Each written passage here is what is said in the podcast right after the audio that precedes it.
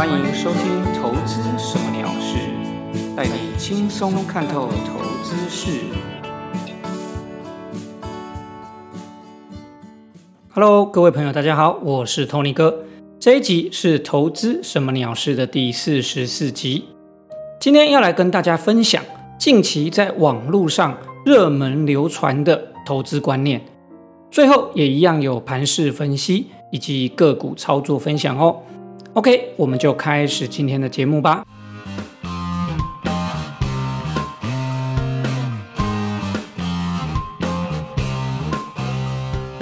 最近看到网络上有一张图，蛮有趣的。这是美国的一位财经布洛克，在看完华尔街一篇文章以后，有感而发所创作的。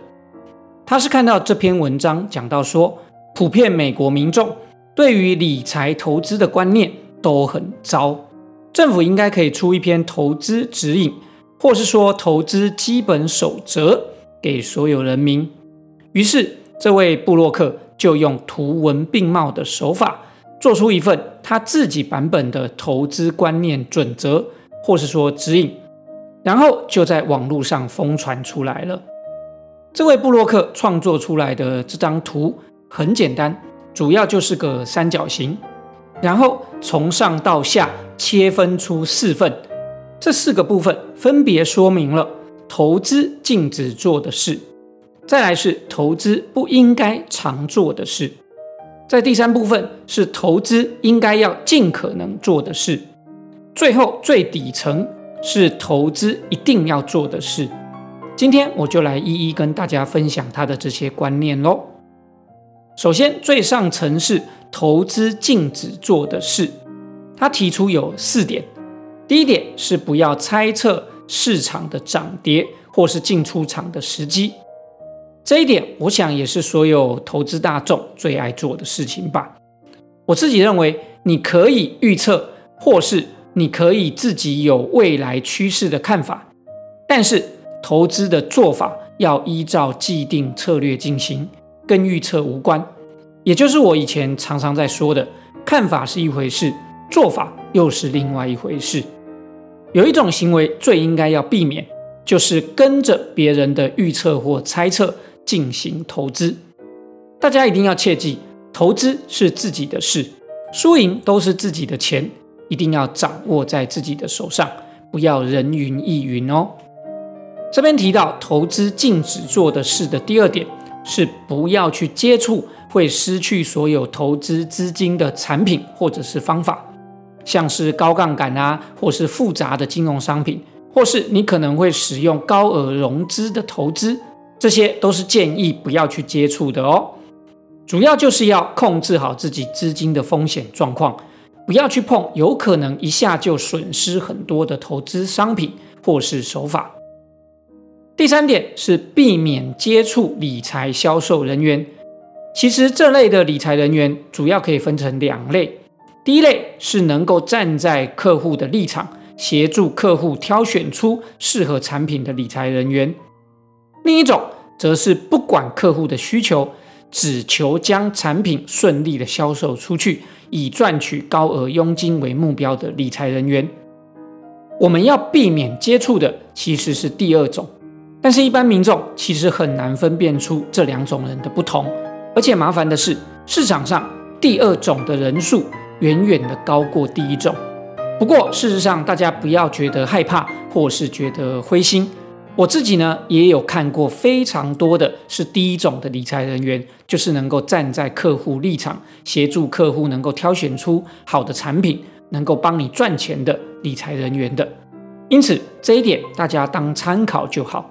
如果你身旁的理财专员或是理财销售人员就是个能够好好的替你想、站在你的立场的业务人员，那么我认为你当然要继续跟他好好的接触喽。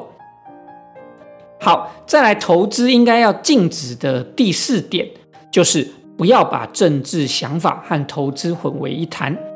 就像美国当年觉得川普当选以后，股市可能会崩盘。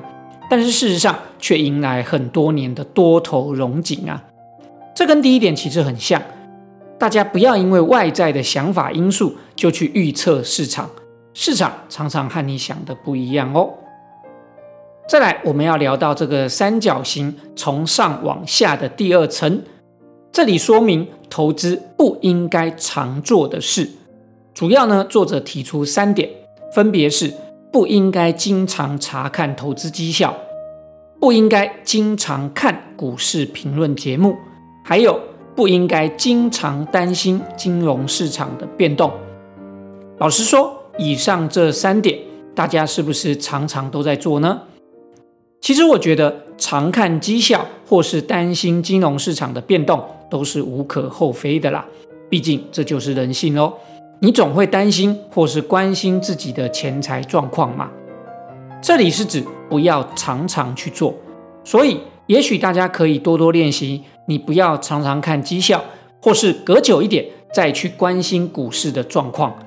久而久之，我想你就一定可以做到，可以不要常常去担心这些事情了。事实上，你一直看绩效，或是常常担心市场有什么变动，也改变不了你自己的投资现况吧。那何必去白操心呢？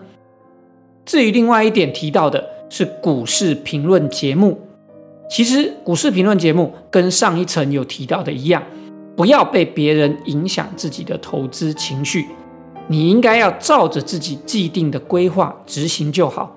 所以你根本不需要去看其他人对于股市的相关评论。但是如果你接触的是学习或是吸收资讯，那又是另外一回事哦。这个是不一样的。像大家如果听我的节目，应该就算是吸收资讯吧，所以可以多听，没关系的哦。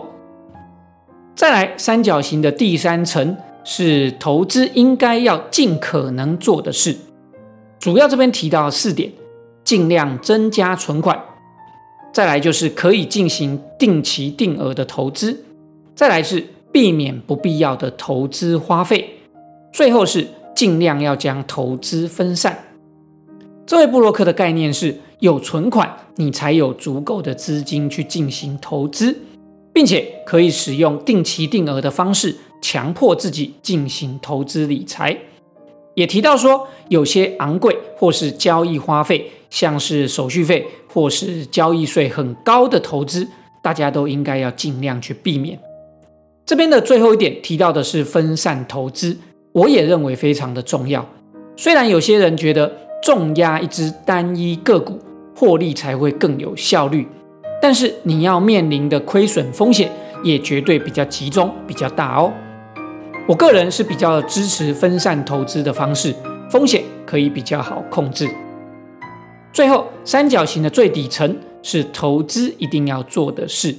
这位布洛克认为，投资一定要做的事情就是投资自己。这边他的看法也有以下几点：第一点，他觉得要多听、多学、多读、多经历适合的投资获利技术或者是手法。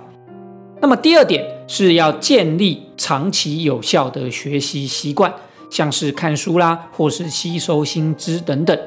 同样的，再提一遍，我觉得听《投资什么鸟事》这个节目就是在做这件事喽。